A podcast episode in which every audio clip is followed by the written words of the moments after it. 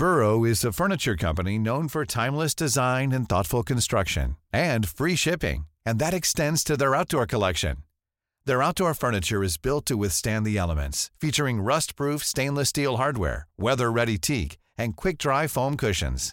For Memorial Day, get 15% off your Burrow purchase at burrow.com/acast, and up to 25% off outdoor. That's up to 25% off outdoor furniture at burrow.com/acast. Life is full of awesome what-ifs, and some not so much, like unexpected medical costs. That's why United Healthcare provides Health Protector Guard fixed indemnity insurance plans to supplement your primary plan and help manage out-of-pocket costs. Learn more at uh1.com.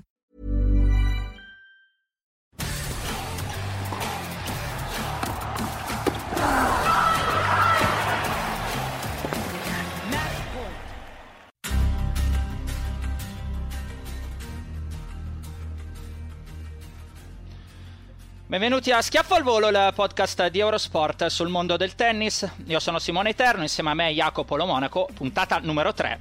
Ecco gli argomenti della settimana.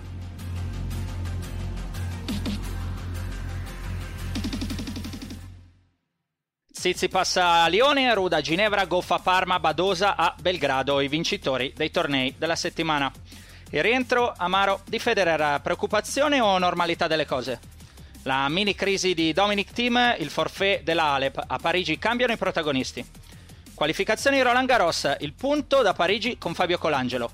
E poi, per concludere, come sempre, lo schiaffo della settimana.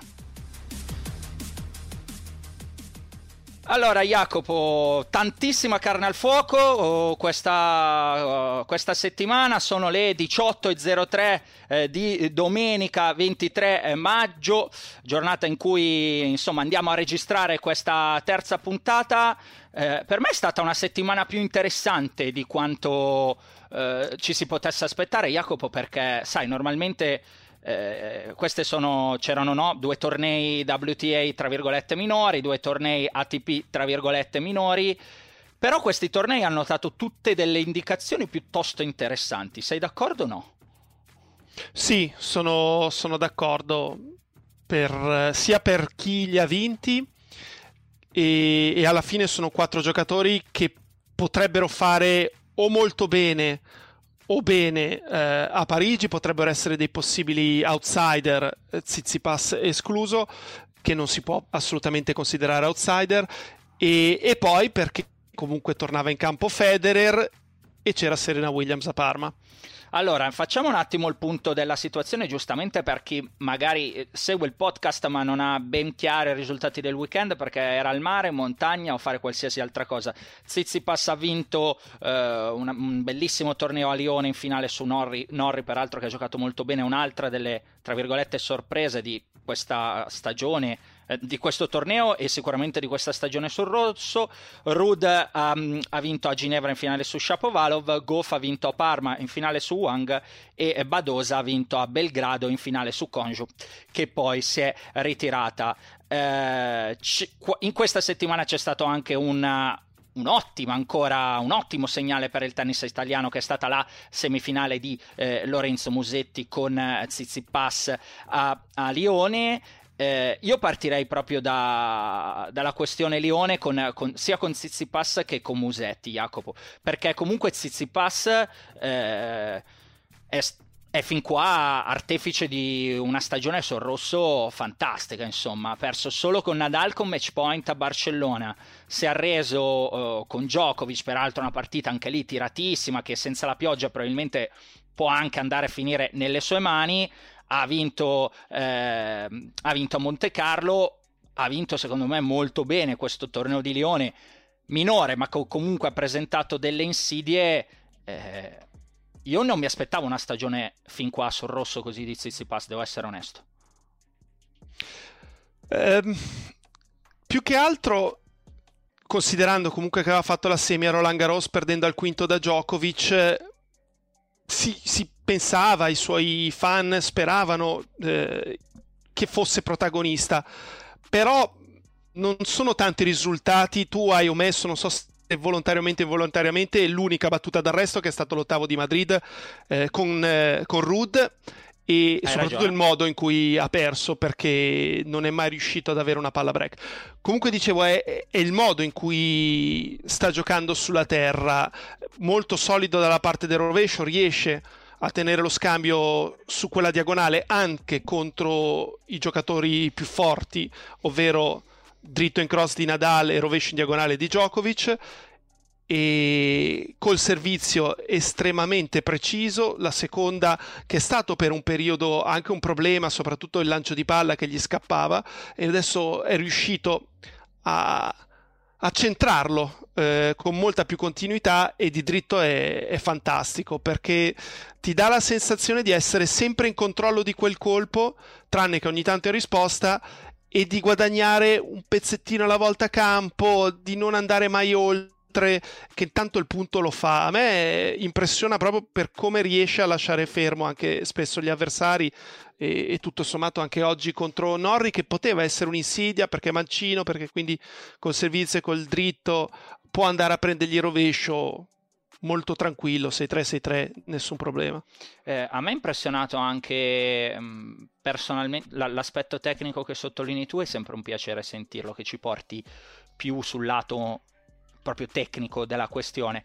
A me, sai, come sempre affascina un pochino anche l'aspetto mentale della disciplina, e a me Tsitsipas sembra cresciuto da questo punto di vista, perché anche una partita che poteva essere delicata contro Musetti, e quel primo set giocato molto molto bene da Musetti, Tsitsipas però poi non ha fatto una piega, cioè come a dimostrare: bravo ragazzo, però adesso ti faccio vedere qual è il mio livello.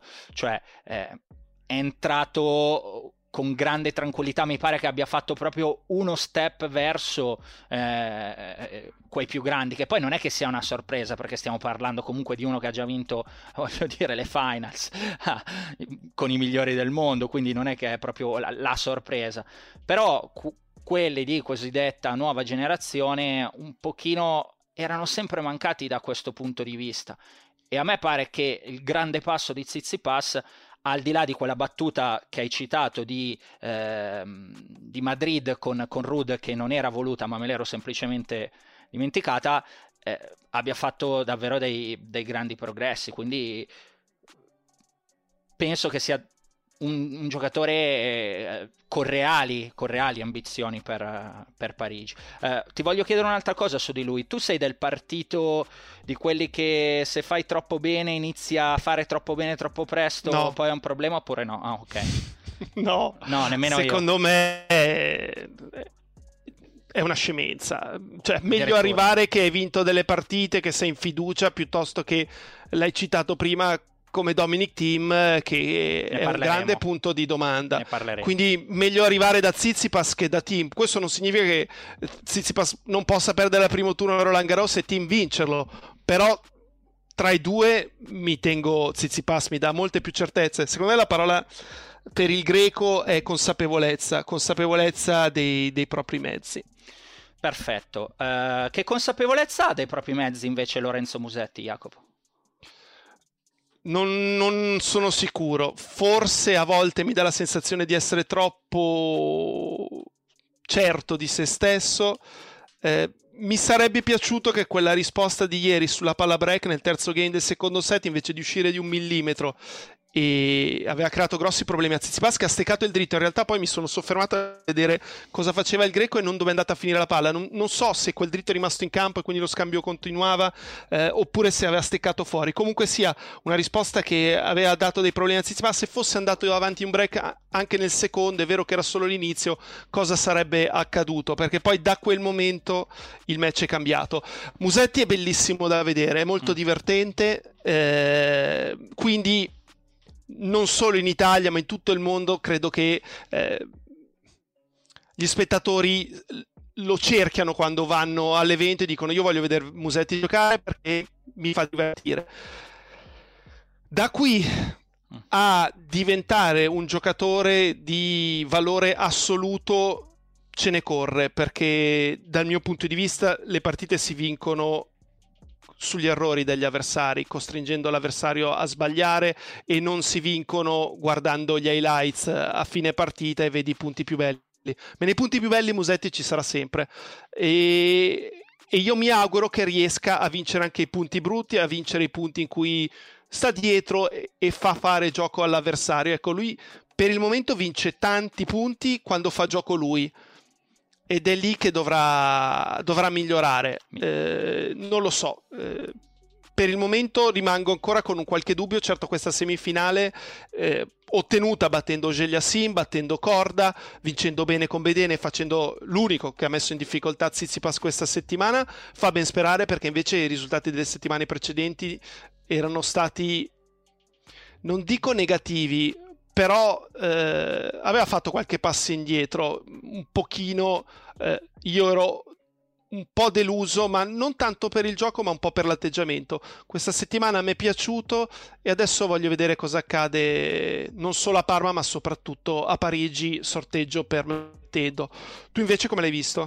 Mi sono divertito come al solito. Hai detto buona parte tu, tutto tu. Aggiungo che a questo proposito gli 8 punti del terzo set conquistati sono pochi, specie dopo aver giocato un primo set così. Però poi mi devo anche mettere nei panni di una situazione di un ragazzo che alla fine si sta affacciando veramente da pochissimo, perché cioè il vero exploit, Jacopo, parte da, diciamolo, è vero, c'era stato gli internazionali l'anno scorso, quello che vuoi, però il vero Musetti con costanza parte da Acapulco, e Acapulco è marzo, e io non posso pretendere che a maggio giochi come un veterano. Non è che sono tutti nati, tra virgolette, con magari l'attitudine mentale di Sinner, di cui tanto si cita, no? Quindi mi lascio come te, buona parte delle tue stesse sensazioni, ma mi voglio lasciare il beneficio chiaramente di un dubbio che può anche essere di un arco temporale non immediato. Attenzione, quando parlo di dubbio mi dici adesso quest'anno magari fa così, poi l'anno prossimo è ancora così. Se poi tra 2 anni siamo ancora più o meno al giocare per gli highlights, allora è un discorso. Se tra 2 anni abbiamo visto qualcosa di diverso o iniziamo a vedere qualcosa di diverso, e allora potremmo esserci davvero. Ecco, mi do un arco temporale che è ampio, perché comunque è un classe, cioè c'ha 19 anni, non penso che si possa pretendere di più. Spostandoci, visto che abbiamo parlato di Musetti e del torneo di Leone, spostandoci a quello che è successo a Ginevra, il vincitore Ruud, a proposito di gente che nella gerarchia ha fatto bene questa settimana, cioè di quello che dicevamo in apertura di puntata, Ruud si è fatto 3 semifinali e un titolo negli ultimi 4 tornei che ha giocato. Arriva a Parigi da numero 16. Per me è un altro giocatore da tenere d'occhio.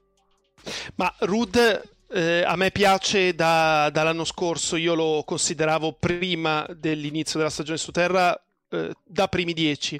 Ho usato la parola consapevolezza per Tsitsipas proprio perché sapevo che saremmo arrivati a Ruud, e lui invece a volte, e anche ieri nella finale con Shapovalov, mi dà la sensazione di non capire quanto sia forte sulla terra e quanto sia complicato contenerlo. Tiebreak che era già vinto 6-2 e si ritrova a 6 pari, e poi puoi anche perderlo a quel punto, e se perdi un set da 6-2 al tiebreak poi subentrano i fantasmi e Shapovalov si può esaltare. Quindi per me Ruud è molto forte. Questo risultato è importantissimo perché lo fa diventare la 16, e quindi avrà un giocatore di classifica inferiore se ci arriva al terzo turno.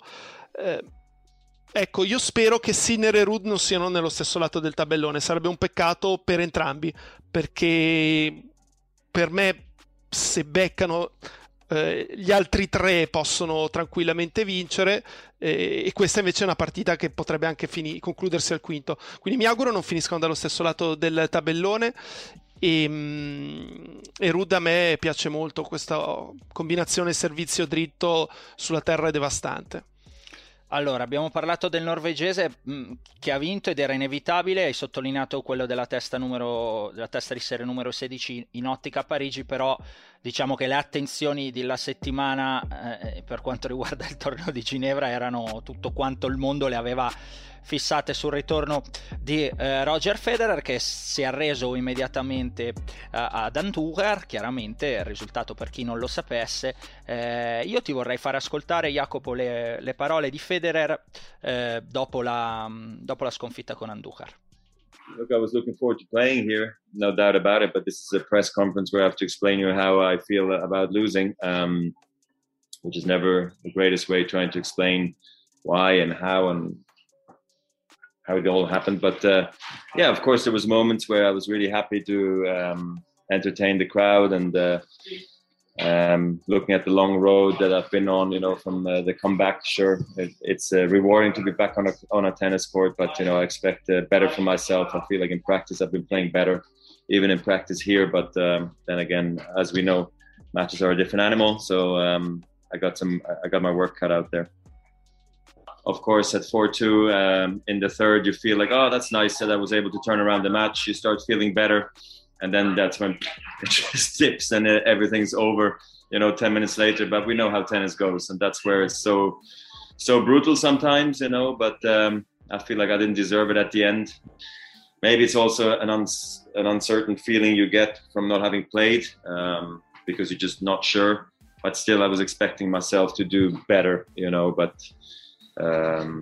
I don't know. I was struggling to play on the baseline. Maybe that's a Clays thing too. It's fast, it bad bounces, and the moment you start thinking about the bounces, you back up and then you just hit shots. Allora, Federer, Jacopo, che dice fondamentalmente mi aspettavo di giocare meglio, ho fatto fatica a giocare da fondo, magari è una cosa della terra rossa. Per te è una cosa della terra rossa oppure ha fatto fatica perché la realtà è ancora troppo indietro? La terra potrebbe aver ampliato questa situazione, secondo me, atletica, che non è ancora al 100%. Il cattivo rimbalzo non gli permette di giocare con maggiore decisione coi piedi sulla riga o vicino alla riga. Ho avuto la sensazione proprio che non volesse perdere campo per non essere costretto a difendersi troppo, a lasciare comunque spazio ad Andújar. Nelle sue parole io leggo tantissima delusione. Questo può anche essere un segnale positivo, perché se è deluso vuol dire che si aspettava di più, e se si aspettava di più vuol dire che in allenamento, e l'ho anche detto, aveva sensazioni migliori.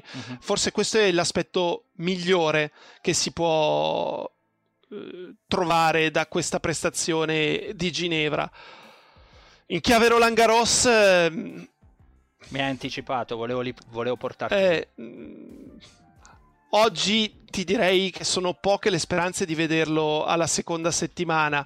Avrebbe bisogno di giocare almeno una prima partita in scioltezza, una partita contro un avversario che non gli crea grossi problemi, che gli permetta anche di provare un po' di soluzioni, e poi avrebbe bisogno probabilmente che ci siano giornate di sole, un campo abbastanza rapido, perché se dovesse invece giocare un match con campo un po' bagnato, scivoloso, lento, allora sarebbe ancora più complicato in questo momento. Lo mettono in sessione serale, secondo te?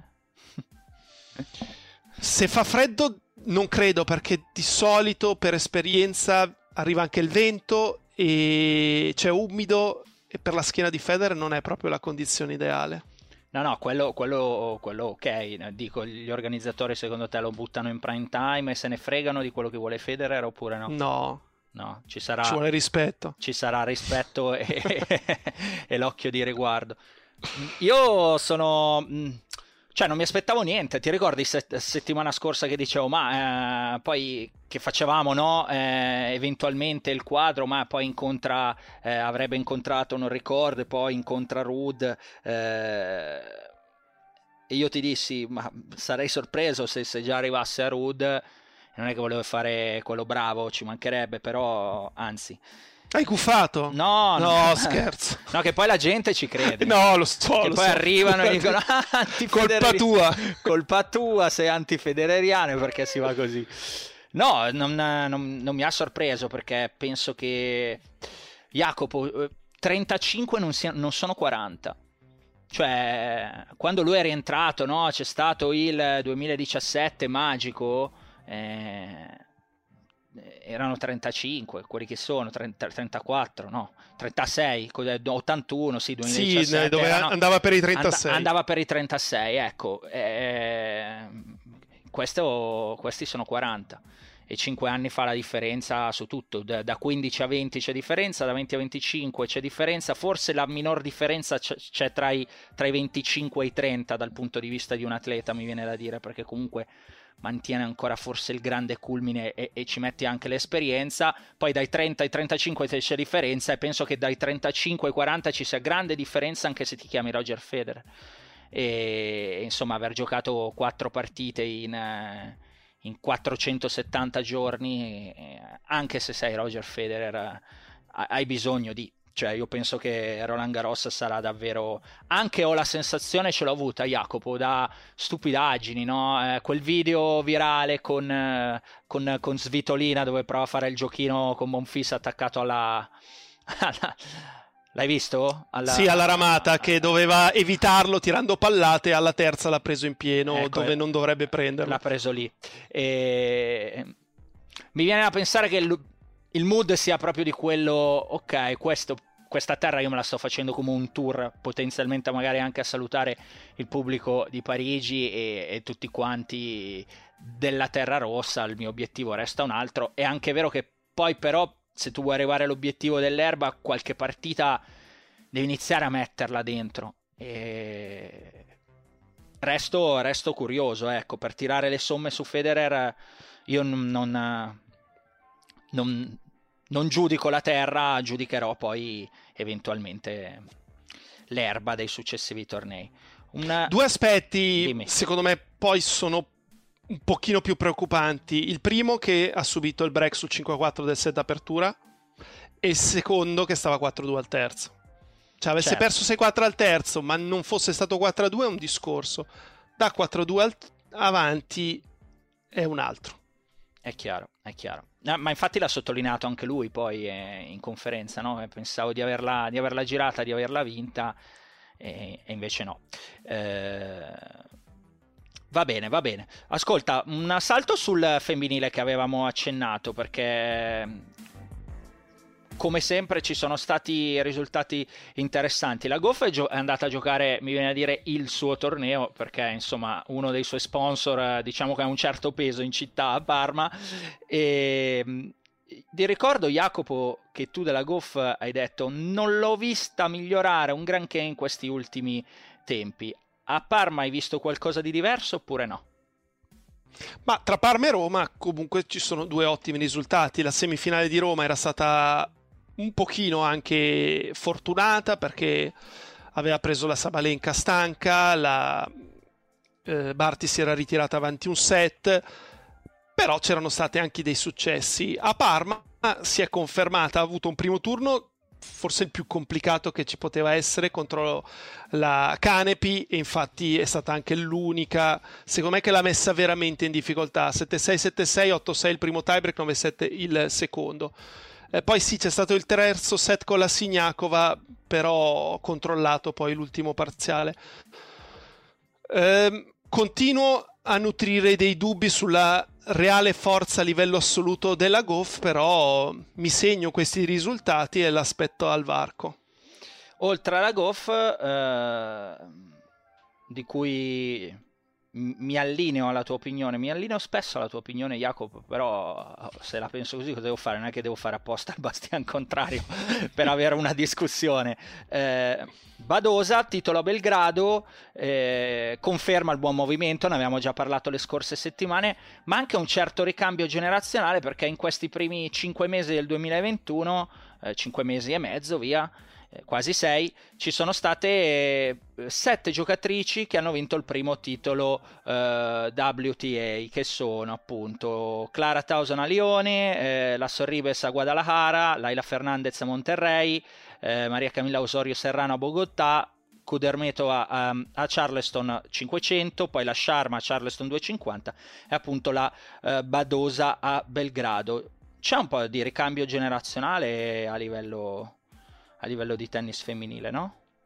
Sì, poi almeno tre di questi nomi sono giocatrici che sono destinate ad entrare probabilmente nelle 10. La Badosa, la Thousand, okay, e anche la Kudermetova secondo me prima o poi farà un salto nelle 10. La Badosa io ho detto nelle 20, adesso è già 34, quindi ha già guadagnato quasi 10 posizioni rispetto al primo podcast quando mi ero espresso sulla spagnola, e spero possa fare molto bene a Parigi. Mi piace proprio tanto, la trovo elegante, mi piace come sta in campo, è carina, mi piace come gioca, quindi faccio il tifo per lei. Va bene, ti sei esposto di nuovo su Badosa, ogni volta ti stuzzico, però se lei vince il titolo non possiamo non parlare di lei. Non ti piace? Sì, no. Diciamo che preferisco altre, però non mi dispiace come giocatrice, ne avevamo già parlato anche qua, non voglio ripetermi con quel paragone con Sharapova, che era una giocatrice che a me piaceva, quindi sicuramente c'è... È un nome interessante, penso che possa essere anche un nome che può fare bene al giro del tennis femminile per molteplici aspetti su cui non mi voglio addentrare ulteriormente, perché sennò poi arrivano quelli della Santa Inquisizione. Ascolta, questi sono stati i risultati della settimana dal punto di vista di quelli che hanno vinto e sì, dal punto di vista inevitabile di Federer. Ci sono state varie notizie questa settimana. La prima per me è posso chiamarla? No, crisi no, mini crisi di team, dai, come nel titolo, cioè team che si presenta a Parigi con 4 vittorie e 3 sconfitte sulla terra rossa, Jacopo. Caduto brutalmente a Lione col Norrie, che sta giocando bene, tutto quello che vuoi, ma insomma 6-3, 6-2, un bilancio così brutto sulla terra rossa non ce l'aveva dal 2011, quando concluse la stagione con 6 vittorie e 8 sconfitte. Ecco, team nel 2011 aveva 17 anni. Qui invece nel 2021 si presentava come insomma un anno in cui aveva fatto l'ultimo grande step con la vittoria in un torneo dello Slam allo US Open, ma proprio quella vittoria allo Slam ha confessato poi team di averlo svuotato mentalmente, ed è stato anche abbastanza coraggioso ad aprire, diciamo, il vaso su un argomento sempre delicato che non si sa per quale motivo si parla sempre di infortuni con grande... apertura, no? Ho avuto un problema muscolare, mi devo fare operare qui, la spalla, il ginocchio, quello che vuoi. Parlare di problemi dal punto di vista mentale è quasi un po' un tabù. Però secondo me possono essere serie uguali, perché mi pare evidente che qualcosa in team non ci sia da questo punto di vista, al di là della sua stessa ammissione, perché è vero che poi... partite buone a Roma le ha fatte tutto sommato, così come a Madrid, però non è il team degli altri anni. No, tra l'altro stavo guardando le 4 vittorie. Allora, batte Giron facile a Madrid, con De Minaur ha sofferto tantissimo nel primo set e ha annullato un set point con un passante in corsa di rovescio lungolinea che ce l'ha, però faglielo tirare 10 volte probabilmente fa il punto, la metà se va bene. Con Isner ai quarti era sotto set e 4 palle break a inizio secondo, quindi sono già 2 partite che potevano prendere una piega diversa. A Roma è a 2 punti dalla sconfitta al primo turno con Fucsovic, sul 5-4 del tiebreak del secondo. Poi certo poteva vincere con Sonego perché ha servito per il match, ha avuto i match point, però ha perso da Sonego. È andato appunto a Lione per giocare delle partite, per cercare di trovare fiducia, ed esce subito, e quindi è stato un boomerang, perché invece di ritrovare magari un po' di fiducia ne ha persa ulteriormente. Non fortunato, perché comunque ripeto, Norrie in questo momento mancino, con questo rovescio estremamente piatto, con la palla che rimane in bassa e che incontra davvero bene, non era un gran esordio. Però è preoccupante, perché Thiem non ha mai nascosto il suo desiderio, il suo obiettivo primario sì era vincere uno Slam, ma lui vuole vincere Roland Garros, e per quello che aveva fatto negli ultimi anni si pensava che se ci fosse un successore a Nadal a Parigi fosse proprio Dominic Thiem, però secondo me in questo momento lui fermerebbe per arrivare in semifinale. e non sono convinto ci riesca. No, no, io nemmeno sono... No, ti dirò di più, Jacopo, a me sorprenderebbe se questo team fosse in grado di arrivare in semifinale. L'ho visto spento e quando sei spento si vanno a mettere da parte anche tutti quei discorsi tecnici, no? Non ce n'è, cioè se scendi in campo che non ci sei, che non... Forse non vuoi essere reale al 100%, oppure semplicemente sei lì ma non riesci a essere più quello di prima e lo percepisci e non riesci a ritrovare te stesso, è molto più problematico che guarire un muscolo, perché un muscolo lo riposi e gli dai tempo e guarisce, una frattura è la stessa cosa, poi ti alleni con costanza, con sudore, con fatica e riprendi. Sai, questi aspetti dei cali mentali sono molto più complicati perché lì dentro non hai modo di metterci mano. Hai modo di metterci mano con, non lo so, con la meditazione, con te stesso, cioè entriamo in psicologia più che in tennis, però è un aspetto secondo me fondamentale per questa disciplina dove chiaramente non ti può aiutare nessuno, neanche i tuoi allenatori, neanche chi ti sta vicino. Quindi... sono, tra virgolette, preoccupato per team, cioè credo che sia per chi vuole fare strada, mettiamola così, potenzialmente da incrociare in un lato di tabellone come un giocatore interessante, cioè io preferisco prendermi questo team che, come citavi prima, Tsitsipas o persino finire con un Ruud o con un Berrettini, ecco, con nome del genere. Se fossi un giocatore, diciamo, con discrete ambizioni, preferisco finire dalla parte dove c'è team. Sì, poi arriveremo al tabellone e come dici tu, se io mostro debolezza, insicurezza, il mio avversario si nutre di questo e si fa più forte. È chiaro. No, è un aspetto, ecco, che onestamente non ci aspettavamo. Sai, anzi, sei lanciato, e quello che abbiamo visto in questi anni di tennis comunque, Jacopo, è stata questa enorme forza mentale di quelli che hanno sempre vinto, no? Ci hanno abituato sempre molto bene a questo punto di vista, anche la settimana scorsa ne facevamo riferimento, i Federer, i Nadal, i Djokovic, ma anche lo stesso Andy Murray, voglio dire, ma anche le persone che stavano dietro, perché mi viene da dire che forza mentale dovevano avere i Ferrer e i Berdic, dove comunque puntuali te li arrivavano ai quarti, sapevano che avrebbero preso uno dei quelli lì e avrebbero preso le solite batoste, come quasi sempre è stata una carriera, però hanno fatto anni e anni anche loro come dei martelli ad arrivarci comunque sempre a quelle partite. Però la differenza, Simone, è che lui ce l'ha fatta. Sì, no, vero, a differenza e di quindi quelli... dice, ok, no, quello sì. Quello adesso sì. Nessuno mi può più togliere che non ho vinto uno slam rispetto ai due giocatori che hai citato tu. E la differenza l'ha fatta che c'è riuscito a 26 anni.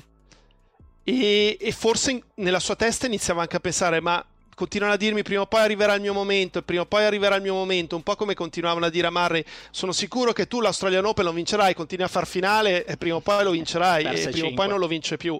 Se avesse vinto a 22 o 23 anni, secondo me la reazione sarebbe stata diversa, e forse ci vuole ancora un po' di tempo per digerirla completamente e tornare il team che abbiamo conosciuto negli ultimi 2-3 anni. Però non posso credere che a 26 hai già staccato. No, però adesso per un attimo, per un po' di tempo ha bisogno di riprendersi, anche perché lui comunque ha un tennis complicato, uh-huh. e aveva... ci ha messo del tempo a mettere insieme i pezzi del puzzle, c'era riuscito, adesso mi sembra di nuovo che sia un pochino in confusione su come affrontare il match, se stare un po' più indietro e far scendere la palla o cercare di giocare un po' più vicino. Va bene, allora abbiamo parlato ampiamente di Dominic Thiem. Due parole anche sull'altra notizia della settimana. Questo è riguarda il tabellone del Roland Garros femminile, che è l'assenza forzata della campionessa 2018 2018 Simona Halep per quel problema al polpaccio. Che giocatrice perde il tabellone femminile, Jacopo? Una favorita? Oppure, visto quelli che erano stati i risultati recenti, anche il problema è una perdita tutto sommato, passami il virgolettato, minore? No, minore no, perché va considerata a Parigi come una giocatrice che può vincere il torneo. Alla vigilia, in nastri di partenza, non era una delle prime tre favorite, però sai, basta poco, gioca 2-3 partite bene, batte un avversario intorno al 30 nettamente e poi può cambiare nella tua testa e nella testa dell'appassionato il valore di Simona Halep, anche perché comunque i tornei dello Slam negli anni abbiamo visto che può accadere che hai un tabellone molto favorevole, molto più semplice magari di un 1000, vero? E quindi magari si ritrovava in semi contro Vondrusova, contro Anisimova e contro magari Muguruza, e dici vabbè, allora può veramente vincerlo una seconda volta. Quindi a me spiace quando comunque non ci sono tutti e tutte ai nastri di partenza, anche se magari non sono al meglio, preferisco siano in tabellone che non ci siano. Sì, condivisibile anche questo, perché comunque poi è una giocatrice che sposta il suo tra gli appassionati di tennis femminile, comunque che sono una nicchia, almeno qua da noi in Italia, ristretta. È comunque una giocatrice che ha sempre buon seguito anche tra l'ampia comunità, no, di ragazzi romeni che ci sono in Italia. Sul sito fa sempre, faccio riferimento sopra al sito di Eurosport, fa sempre ottimi numeri, desta sempre interesse Simona Halep. Allora, abbiamo parlato di Parigi, Jacopo. Parigi è di fatto alle porte, perché stiamo registrando, ripeto, di domenica, domani, quindi da lunedì 24 partono le qualificazioni al Roland Garros, e noi per parlare di qualificazioni di Roland Garros abbiamo un collega gradito, Fabio Colangelo. Allora, con Fabio Colangelo, abbiamo detto, collega che conoscete benissimo, voce di Eurosport, che in questo momento si trova a Parigi. Ciao Fabio. Ciao Simone, ciao Jacopo. Allora, cosa sei a Parigi a fare? Lo vuoi raccontare tu?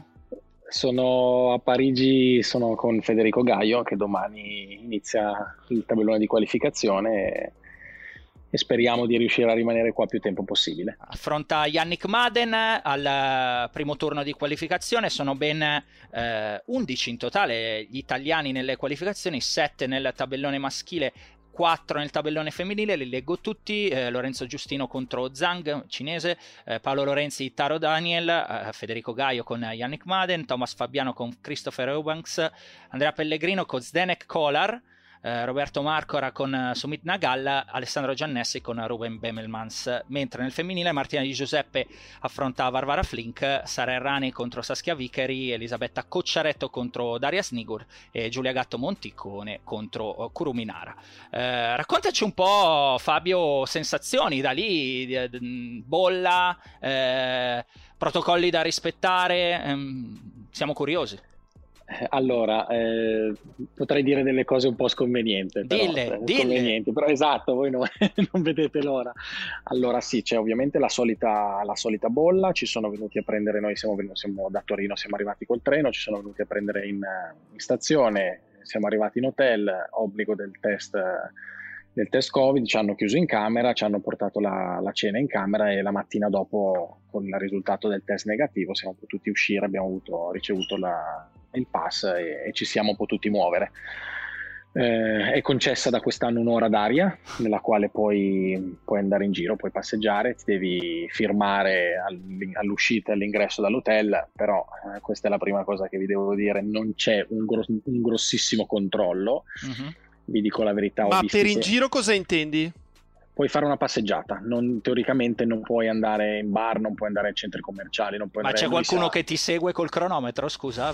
Bravo, esatto, anche perché io ti dico la verità, ho dato un'occhiata ieri al foglio e ho visto dei nomi di giocatori che non sono qui, giocatori che erano magari di poco fuori dal tabellone di qualificazione, sia maschi che femmine, e che casualmente erano assegnati nel foglio per l'uscita, quindi deduco che sia qualcuno che si fosse già fatto la propria ora d'aria e abbia segnato un altro nome per poter uscire. Ovviamente non c'è nessuno col cronometro, perché noi siamo usciti ieri abbastanza tardi, siamo rientrati comunque presto, perché alle 9 c'è il coprifuoco, quindi poi non ti danno neanche più da mangiare, quindi siamo rientrati prima dell'ora, però non c'è stato assolutamente nessuno che ci abbia guardato. E poi ci sono dei momenti un po' imbarazzanti, come la coda interminabile per pranzare, quindi stai in coda uno dietro all'altro. Ovviamente va bene, sì, tutti teoricamente siamo negativi, tutti con la mascherina, però poi ti dicono che, per esempio, il domani Federico gioca quarto match, e prima di mezzogiorno non può entrare negli spogliatoi a causa delle norme Covid, o fino ad oggi non c'era la disponibilità di avere l'asciugacapelli per le norme Covid. Non mi chiedete perché, ma non potevano avere i giocatori l'asciugacapelli nello spogliatoio. Giustamente, uno esce dalla doccia, magari c'è un po' di, hai capito, un po' bagnatino così, cioè ci sono i famosi droplet, tu li spari col phone e vanno in giro. Vabbè, siamo a questo, tocca ancora convivere con queste cose, Fabio, da come la racconti appare però un po', sai, un controsenso su determinate cose, no? Sì. Però sì, anche perché vai. Per esempio l'hotel non è riservato solo ai giocatori, almeno adesso. Io non so se da domani, che iniziano effettivamente le qualificazioni, poi gli ospiti dell'hotel, quelli tra virgolette normali, non ci saranno più, però in questi giorni abbiamo visto persone che non sono giocatori o membri dello staff, quindi anche lì prendi la stessa ascensore, tocchi gli stessi pulsanti, insomma, tanto vale insomma andare con tanto varrebbe andare con un po' di diciamo buon senso da parte di tutti, rispettare le regole, rispettare le distanze, ma poi forse viene a dire evitare sti tipi di protocolli che, se sono così, mi viene a dire cambia e non cambia. Sì, anche perché io ovviamente si è discusso tanto di queste cose, di questo argomento della bolla. Io ne ho vissute da quando seguo Federico, ne ho vissute 4-5, sì. E i giocatori sono esausti. Poi la gente comune dice, ovviamente sono dei viziati, fanno una cosa bellissima, fanno uno sport, ed è tutto vero, e i giocatori ne sono consapevoli. Assolutamente, però loro erano abituati a determinate abitudini. Adesso il doversi ordinare la cena da Uber Eats, e quindi ovviamente non poter mangiare magari come un atleta dovrebbe mangiare, sì, il giorno prima di un torneo del Grande Slam, è chiaro che non è, ripeto, che non è il massimo. Comunque dover stare chiusi in una camera d'hotel quasi tutto il giorno, o per poter stare all'esterno dover stare per forza al circolo, è un qualcosa che è chiaro, è insignificante rispetto a quello che è successo e tutto quanto, però per loro inizia a diventare un po' pesante. Jacopo, tu hai delle domande per il buon Fabio? Vai, scatenati. Allora, ma domani quindi potete andare al circolo quando volete voi, o non prima comunque di mezzogiorno? No, possiamo, però lui c'è a fianco ai tabelloni è comparso un avviso in cui c'è scritto che i giocatori che giocano terzo, quarto e quinto match sono obbligati a non entrare negli spogliatoi prima di mezzogiorno, c'è proprio scritto, per le misure anti-Covid. E quindi il campo a che ora l'avete preso per scaldarvi? Il campo l'abbiamo preso a mezzogiorno, però non era disponibile qui a Roland Garros, quindi andiamo in una delle due strutture limitrofe dove ci si può allenare. Le palle come sono anche rispetto a Roma? Le palle sono belle rapide, all'inizio soprattutto sono molto rapide, quindi le condizioni sono velocissime. Federico ieri non è riuscito a giocare perché, altra cosa non bellissima, ha piovuto, avevamo il campo alle 2, ha iniziato a piovere all'1, ha smesso, non volevano scoprire i campi, non hanno voluto scoprire i campi, alla fine alle 5 ha completamente smesso di piovere, hanno deciso di non scoprire i campi, e e Lorenzi e Stakowski, che comunque sono due giocatori che hanno avuto un certo tipo di classifica, hanno un certo tipo anche di età, sono andati a lamentarsi dicendo: sono curioso di vedere se la stessa cosa succede sabato prossimo, se fate la stessa cosa prima dell'inizio del tabellone la domenica, perché obiettivamente alle 5 c'era il sole e qua c'è luce fino alle 9 sì, abbondanti, e non c'è stata la possibilità di allenarci, perché sui campi sono rimasti i teloni. È stato risposto a Paolo che loro ci mettono 20 minuti, mezz'ora a toglierli, che sono qui a lavorare. E giustamente Lorenzi ha risposto: anche noi siamo qui a lavorare, però se non ci dai se per non far lavorare meno loro non dai la possibilità a noi di lavorare, non è il massimo, però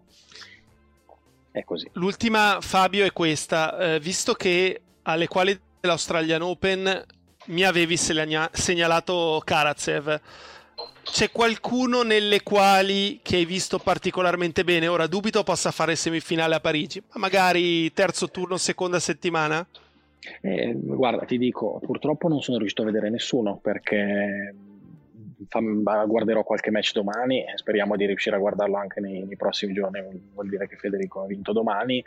E ho visto pochissimo, perché comunque stamattina si è allenato e poi siamo riusciti a riallenarci alle 15, però non ho visto molto, perché poi abbiamo pranzato, quindi non si è potuto vedere tanto. Vorrei dalle partite. Karatsev l'avevo vista in partita, onestamente mi era piaciuto un sacco lì al primo turno delle qualificazioni, quindi spero di riuscire a beccare qualcuno il jolly qui. Esatto, il jolly anche qua, anche se hai ragione, semi un po' dura. I jolly non è che si pescano tutti i giorni, i jolly alla Karatsev, che jolly! No. Cioè jolly e jolly, insomma. Vabbè, lui giocava in una maniera impressionante, cioè, non ci voleva un genio della lampada per capire, semifinale no, però non ci voleva un genio della lampada per capire che sarebbe uscito al più presto da quel livello. Va bene, Fabio, noi ti ringraziamo per il tuo tempo, la tua disponibilità, ti facciamo in bocca al lupo a te e soprattutto a Federico, insomma, che domani, insomma, noi facciamo questo arco temporale perché stiamo registrando di domenica, quando ascoltate il podcast, se lo ascoltate subito il primo giorno di uscita, ovvero lunedì, lo trovate già in campo Federico Gaio, che potete seguire peraltro su Eurosport. Grazie Fabio, alla prossima. Buona serata. Ciao ragazzi, ciao. Allora Jacopo, abbiamo completato quasi tutto il discorso di avvicinamento alla Roland Garros. Di tutti i giocatori italiani che ho citato, ce ne sono già 13, ben 13 in tabellone principale. Secondo te quanti hanno chance di andare a aggiungersi tra appunto questi 7 italiani e 4 italiane nelle quali maschile e femminile? Ma sarebbe un buon risultato se ne aggiungessero altri 3, secondo me. Complessivi? Sì. Io penso che l'Errani abbia una buona chance, a prescindere poi dalle avversarie, e sono curioso di vedere anche Pellegrino, che è rientrato peraltro all'ultimo, insomma, sì, perché una serie di forfait, insomma, e di incastri vari è riuscito a prendere il cut per entrare nelle qualificazioni. Jacopo, per cui ti sentiremo al commento, giusto? Sì, da domani alle 10:30.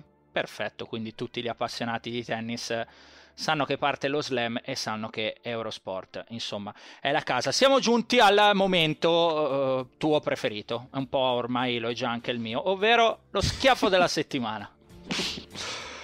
Guarda, ero un po' combattuto, però alla fine lo do in questo caso agli organizzatori del Roland Garros, però è un po' più ampia, ovvero ma sempre con gli organizzatori ce l'hai, ti odierà, sì, sarai odiato, ma a me fa piacere, io voglio essere odiato. Dicevo un po' tutti gli slam, Wimbledon escluso, perché a Wimbledon le teste di serie vengono fatte tenendo in considerazione anche dei risultati ottenuti su erba negli ultimi anni, cioè il famoso algoritmo. Io vorrei ci fosse anche per la terra battuta, così come per il cemento, perché guardo le teste di serie e, tornando a Dominic Thiem, è possibile che ci sia un lato di tabellone con Medvedev, Thiem, Federer e poi un quarto, e nell'altro Djokovic, Nadal, Tsitsipas e poi o Zverev o Rublev. E non è corretto. Sarebbe un peccato, perché il tabellone sarebbe molto sbilanciato. E poi questo però è un po' più ad ampio raggio. Vedere che Berrettini è la 9 e Federer è la 8 non mi sta bene. Cioè, che differenza fa per Berrettini avere negli ottavi uno tra Schwarzman, Bautista, Carreño e lo stesso Federer, piuttosto che Rublev, Zverev o Tsitsipas? Cioè, aumentano a dismisura le sue possibilità di fare quarti di finale. Dopodiché magari perde al primo turno, però iniziamo ad aumentare le probabilità, e poi un altro discorso. Quindi ce l'ho con loro.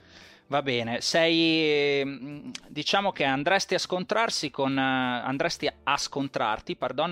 Simona, a cui in settimana è stata chiesta questa cosa, e ha detto che le teste di serie non è che le possono fare su Facebook e su Twitter, e quindi si scontrava. Però vabbè, qua non è un discorso, dai, Facebook e Twitter chiaramente era un po' una battuta. Tu parli di un algoritmo, quindi su base matematica, non su base della chiacchiera. Però è anche vero che la base matematica è comunque quella del computer. Secondo me si può discutere un po' di più, Jacopo, su il fatto che appunto Federer sia ancora 8 semplicemente perché ci sono ancora i punti buoni del 2019, per tutta la questione legata alla pandemia, che forse io tenderei a considerare un pochino superata, al di là di tutto. Però va bene. Ho uno schiaffo anch'io, lo sai? Bene. Il mio schiaffo della settimana è Nick Kyrgios. Perché c'è un aneddoto dietro. Io, da grande insonne, insomma, una notte mi sveglio, cioè sono lì che mi giro nel letto, che non prendo sonno, saranno state le 4:30 del mattino, una cosa del genere. Apro Twitter nel buio, scorro e mi compare un link appena postato di Kyrgios al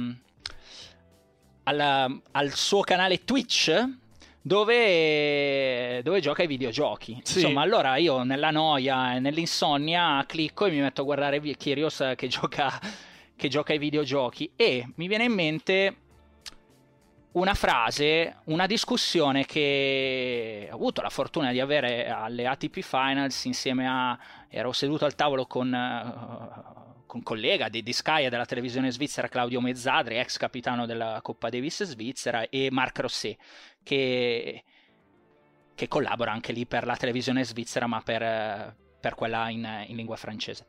E praticamente si discuteva del fatto, sai, si è discusso tanto in questi anni del prize money, dei giocatori, quanto guadagnano, come guadagnano, non guadagnano abbastanza, e Rosset sosteneva che i giocatori guadagnano troppo, perché hai magari esempi di gente come Kyrgios, e lui la citava, che comunque fanno milioni e milioni, cosa che che ai tempi di Rosset, dice, per noi non era così, e non sono stimolati a giocare, perché comunque fanno un ammontare di denaro sufficiente che gli permette di dire: ma sai cos'è, ma chi se ne frega. E mi è venuto in mente perché vedevo Kyrgios che, insomma, giocava, si faceva la sua diretta Twitch, giocava un videogioco di cui adesso ignoro il nome perché sono vecchio dentro, e niente, rispondeva con una serie di amici virtuali, di ragazzini. Peraltro sono venute fuori anche cose giornalisticamente interessanti, magari un po' piccanti, che non posso dire nel podcast, o meglio, che non voglio dire nel podcast, perché sennò subito, va bene che siamo schiaffo al volo, però poi magari mi arriva un warning. E mi è venuto in mente questo, ecco, il mio schiaffo è, dico, uno che comunque ha del talento, ma alla fine può permettersi di dire: ma sai cosa, ma chi se ne frega dell'intera stagione sul rosso, io gioco ai videogame.